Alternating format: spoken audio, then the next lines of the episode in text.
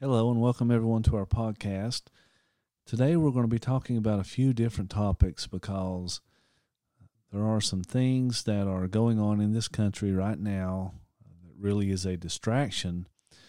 But I want to talk about what we should be focused on. And so, that really is going to be the topic of today. If we look at what's going on in our nation today, uh, we just had the election November 8th, 2020. I wanted to mark the day to just let everybody know what is going on. The, the election was November 3rd, and now we are seeing a power struggle between the Republicans and the Democrats. This nation has never been more divided. Before President Trump was was well before we had the election, President Trump nominated another Supreme Court and so this is kind of what's going on in our nation right now. And I wanted to give everybody an update for when they listen to this. Now, this podcast, you may think, well, are we talking about politics today? Absolutely not. We're talking about something that politics have been distracting us from, and that, of course, is the gospel of Jesus Christ. This is what we're talking about for our podcast today. And I want to remind everyone that I read somewhere once that anxiety, because there's so much anxiety right now on both sides of the party, not so much on Joe Biden's side of the party, but on the Republican side of the party, people are experiencing serious anxiety. And I want just want to remind everybody that anxiety really is the end of faith. What do I mean by that? Well, where anxiety begins, that's where faith ends. Same thing with worry. Same thing really with any thing that is going to keep someone from building their faith or distracting them from why we're here. Now, why do I say that? Well, we got to remember who our King is. Our King is Jesus Christ, and we are put here on earth as a proving ground to go to heaven. And so Romans chapter 1 and verse 16 says, For I am not ashamed of the gospel of Christ, for it is the power of God unto salvation to everyone that believeth, to the Jew first, and also to the Greek. And so the reason why I read the first chapter of the book of Romans, because later on in Romans 13, there's a verse in there that is very peculiar when it talks about the higher powers and what it means. It says, Let every subject be let every soul be subject unto the higher powers, for there is no power but of God. The powers that be are ordained of God. Whosoever therefore resisteth the power of God resisteth the ordinance of God. And they that resist shall receive to themselves damnation. And so that's straight out of the Bible, straight out of the book of Romans, which is very important because well, the book of Romans, we're under that law. We're under the New Testament law. So, verse 5 says, Wherefore ye must needs be subject, not only for wrath, but also for conscience sake. Don't do anything that's going to invite your, uh, in, not invite your conscience, but um, what's the word I'm looking for? That's not going to violate your conscience. And so that's really what it means by that. For this cause, pay ye tribute also for they are God's ministers attending, uh, con, attending continually upon this very thing. Render therefore all their dues, tribute to whom is tribute due, custom to whom custom, fear to whom fear, honor to whom honor. Now, we might be at this point asking the question: Was there boundaries? Is there lines that that are drawn that we must not cross? Well, absolutely there are. We must be so uh, subject to every ordinance of those higher powers as long, that's verse 2, whosoever therefore resisteth the power resisteth the, resisteth the ordinance of God. But we have to remember what Peter said. We must obey God rather than man. So if the new government or if the old government comes up with an idea or a law or a legislation that violates the law of God or the law of faith, which we are under now, then we are obligated as Christians not to follow it. That was true. That's been true with every president that's been in so far. And so what's going on with this country right now is is that we cannot be distracted from what the true gospel is. So this c- country right now has many different problems, right? And so when I talk about the problems that are facing this country, we cannot be really confused about what we mean. And, and when I say distractions, that's exactly what I mean. And so I want to read some verses here. In this whole podcast, the rest of this podcast, we're going to be breaking down these verses here, keeping in mind Romans chapter 1 and verse 16, and of course, Romans chapter 13, verses 1 through 5. And so, really, we're going to go back to the golden rule. Has everybody ever heard the golden rule? Do unto others as you would have them do unto you. And so we're going to read, and we're going to start reading in Matthew chapter 7. And, and why Matthew chapter 7? Because there's nothing really this nation needs more right now than Jesus' teachings. And so if you go to Matthew chapter 4 and verse 17, of course, Jesus was saying in that verse, Repent, for the kingdom of heaven is at hand if you go and you read the rest of the New Testament, there are several conclusions that we can draw from the New Testament. One, the kingdom came, the kingdom is here, Acts chapter 2, verse 38, and of course, Acts chapter 2, verse 47, and the Lord added to the church daily such as should be saved. We understand from the New Testament that the kingdom is the church so that idea destroys the idea of premillennialism, which says the kingdom is still yet future. It destroys the idea that we are still under the Old Testament law or the Mosaic law. We are not. We are under the law of Christ, Christianity. Galatians chapter 1 and verse 2 Bear you one another's burdens and so fulfill the law of Christ, which is what we're under now. We are no longer under the Mosaic law. And so, we have to understand that Jesus Christ lived under the Old Testament law, under the Mosaic law. and so while his teachings still apply to us because they're New Testament, and you can go and read John chapter 14 and verse 26, and you can see that he had told his apostles that there are going to be a new law, and whatever he talked to his apostles about. That's what they were going to teach. The Holy Spirit was going to going to come and guide them into all truth, and they were going to spread this truth throughout the entire world. By the end of Romans, Romans chapter 10 and verse 17 and 18, the gospel had gone out to the entire world. And so, what's the implication here? Why am I bringing this up for this lesson? Well, in the United States today, there are several people, several problems going on with the people in the United States.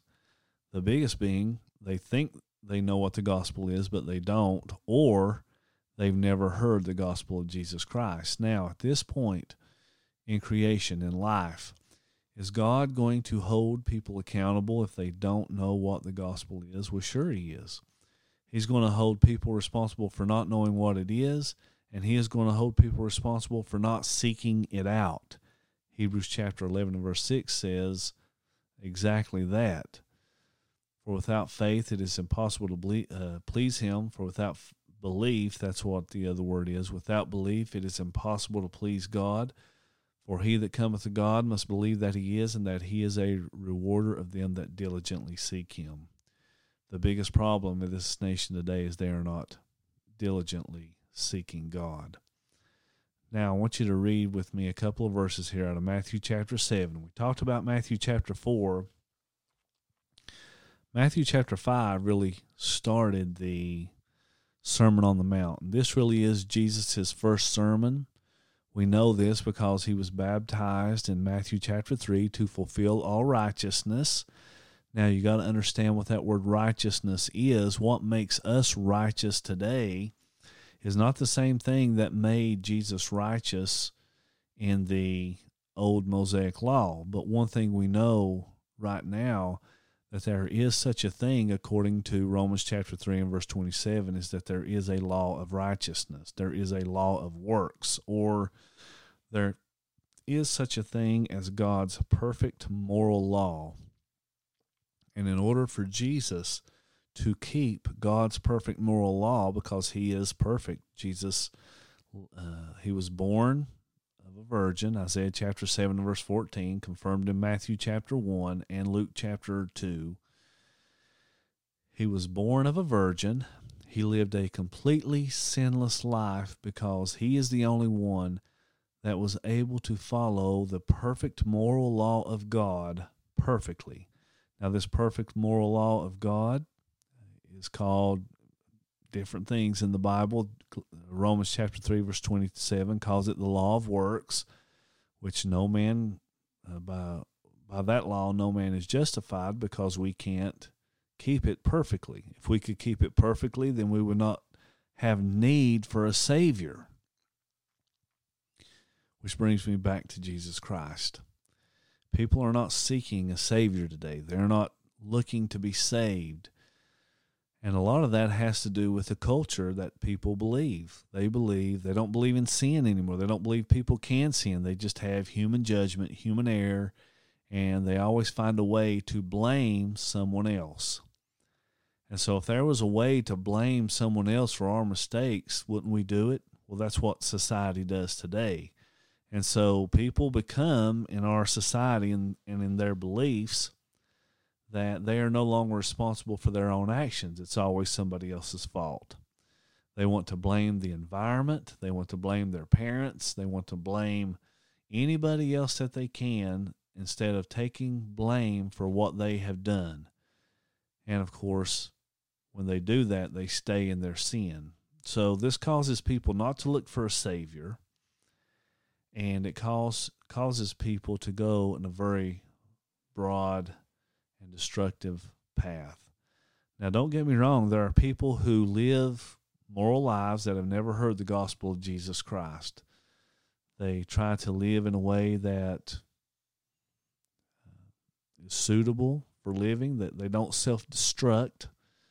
You know, when I look at a lot of these pro athletes, and a lot of them are, you know, pretty good as far as living goes, and, and, they don't violate certain biblical principles, but that doesn't mean they're perfect. They sin just like everybody else. And yet people turn to them for answers, which I never understood. There's only one place that we can turn to for answers, and that, of course, is the Bible.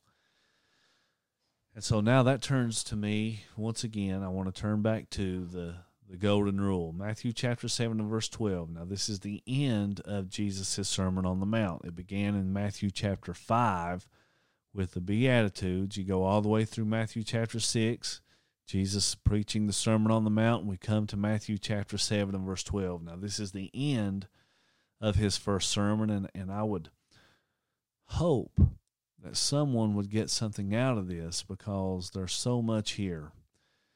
Matthew 7 and verse 12 says, Therefore, all things whatsoever you would, you would that men should do to you, do ye even so to them, for this is the law and the prophets. This is the golden rule. This is what the Mosaic law, a lot of it was about. You go back and you read Exodus, Exodus chapter uh, 12, I want to say, began the, the Mosaic law when God lifted them up out of Egypt and instituted the Passover Matthew chapter 13, he he is guiding the children of Egypt, children of Israel through the wilderness by a cloud by day and a flame by night. And so he was always there in darkness and in night, guiding them through the through the troubles of their lives every day, while even through the wilderness wander the wilderness wanderings, I'm sorry, I'll get that out. the wilderness wanderings, God was always there for 40 years, giving them instruction on how they should live. And so, one of those laws, of course, therefore, all things whatsoever you would do that men should do to you, so ye even so to them. Do ye even so to them, for this is the law and the prophets. Now, this applies, these next verses applies as much to us today as it did them back then. And so it says, Enter ye in at the strait gate, for wide is the gate, and broad is the way that leads to destruction, and many, and I'll say that again, and many there be which go in thereat. Now, I was reading somewhere on Facebook and in news and stuff that this is, this has been the largest election this country has ever seen. In fact, the losing the losing party, if we want to say that, because this coming week, this is a Sunday night, and this coming week, there's going to be multiple lawsuits filed because of the the belief of widespread widespread fraudulent voting. In other words, people cast illegal votes. There's a belief that this way, this mail in balloting led to all sorts of corruption, and so there's going to be many lawsuits filed this week. They've declared a winner. The mainstream media has declared a winner. But this is, don't make any mistake about what I'm saying here. What I'm talking about in this podcast, this is the root of the problem. We are told to enter in at the straight gate. We are told to do unto others as as they well let's read that again. Therefore all thing therefore all things whatsoever you would do that men should do to you do ye even also to them. And the idea is be kind to people. Treat other people the way you want to be treated. Is this going on in this country right now? Well no it is not. You have one group of people treating that their same group that they're involved with the same way that they would want to be treated but then you have the other group, the other party, and there's just so animosity between the two. And so I, I'm I'm a firm believer that if we want to the other party to treat us the way we want to be treated, well, then we should treat them the same way. And so, but here's a here's verse 13. It says, "Enter ye in at the straight gate." Obviously, there's a comparison here between the narrow way and the broad way, and the fact that many people find this broad way and a few people find this narrow way. Listen to these two verses. It says, Enter ye in at the straight gate, for wide is the gate, and broad is the way that leads to destruction, and many there be which go in thereat. Now contrast that to, compare it to verse 14 because straight is the gate, and narrow is the way that leads to life, or which leadeth unto life, and few there be that find it. Now, there's a couple of words in here that we have to focus on. The first statement I want to focus on, and many there be which go in there at, that's not a way that we have to seek. That's not a place that we have to find. You're there, you're on it. Everybody is on it.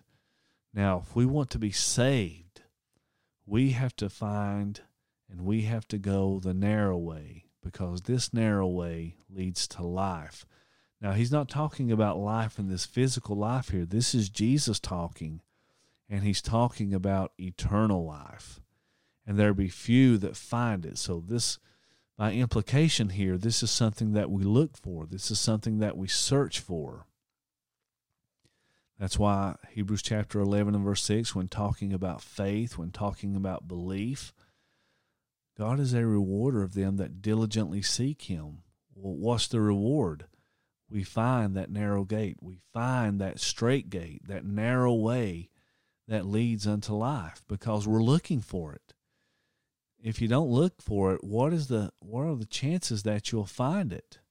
Are you just going to stumble across it? Perhaps, maybe but more times than not, no. And so we have all kinds of examples throughout the Bible of people seeking the narrow way and finding it by God's grace.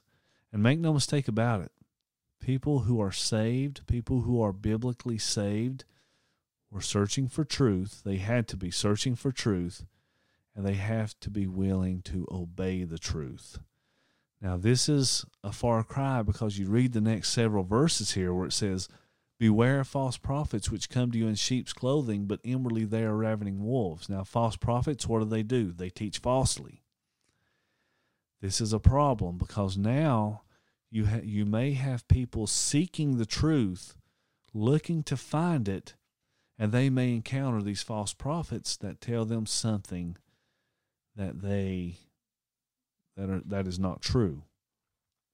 And what happens to these to these sheep that are lost to these false prophets? Well, they get ravaged by these ravening wolves.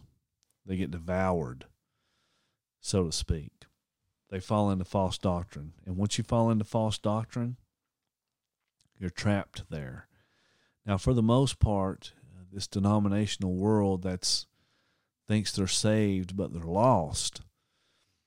For the most part, they let the Bible guide them, or or if they don't let the Bible guide them, they let some type of false pastor guide them, and that's based on loosely based on biblical principles that allow them to lead a good life. And for the most part, they're conservative, but there are some, even in the Lord's true church, that are liberal and therefore really can't be children of God because of this.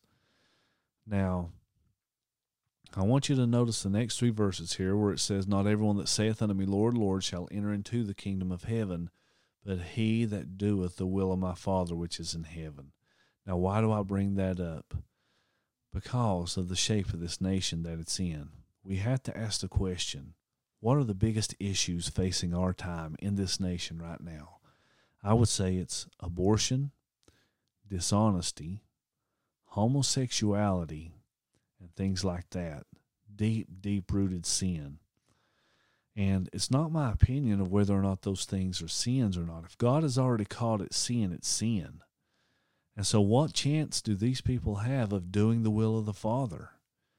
Well, if they repent, they can. But if they're living the same lifestyle that they're living right now, with their dishonesty and the main issues that are facing this country that is driving this country into the ground, they have no hope of, of, of eternal life. And this is what we're trying to shoot for. Many will say to me in that day, Lord, Lord, have we not prophesied in thy name, and in thy name cast out devils, and in thy name done many wonderful works? And, I, and then I will profess unto them, I never knew you. Depart from me, ye that work iniquity. Now, what iniquity did they do if they prophesied in God's name and cast out demons and done many wonderful works? Well, he's going to cast them out because verse 21 here is the key. He that doeth the will of my Father which is in heaven. So we have to look at it that way. What is the will of the Father? What does he want from us? Well, as a nation, he wants us he wants faithfulness. He wants us to do not what we think is right, but what we what we what the Bible actually says to do, not what we feel, not what we think we know, but we need to turn our eyes toward Jesus and do what the Bible tells us to do. You know, in closing here, I want to point out another verse here. John chapter 12, verse 48. Now, I want to get into some of these sins over the next couple of weeks. We're going to be talking about uh, abortion. We're going to be talking about living dishonest lives. We're going to be talking about things that are driving this nation into the ground. But I want to read these final words of Jesus where he says, And if any man hear my words and believe not, I judge him not, for I came not to judge the world, but to save the world. He that rejects me and receives not my words, this is Jesus speaking, has one that judgeth him. The words that I have spoken, the same shall judge him in that last day. In Jesus' life, he was not going to judge people then and there. He's going to wait till judgment day and see when he opens up those books, the book of, of life, and your name's not written in it, and you're going to be judged by his words that's what he is saying. He is going to be judging us by his words that he has spoken while he lived right now that we have in the New Testament in the Bible. Those are the words that, that we're going to be judged by. So wouldn't it wouldn't it be smart of us to pick up the Bible and read it and open it to see how we're supposed to live? Well, absolutely it does. Absolutely it does. It pays for us to do that.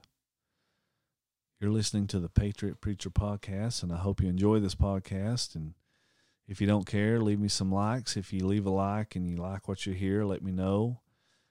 My phone number is 423 707 4178. If you want to call, if you want to have a Bible study or just talk, you can call or message or text me.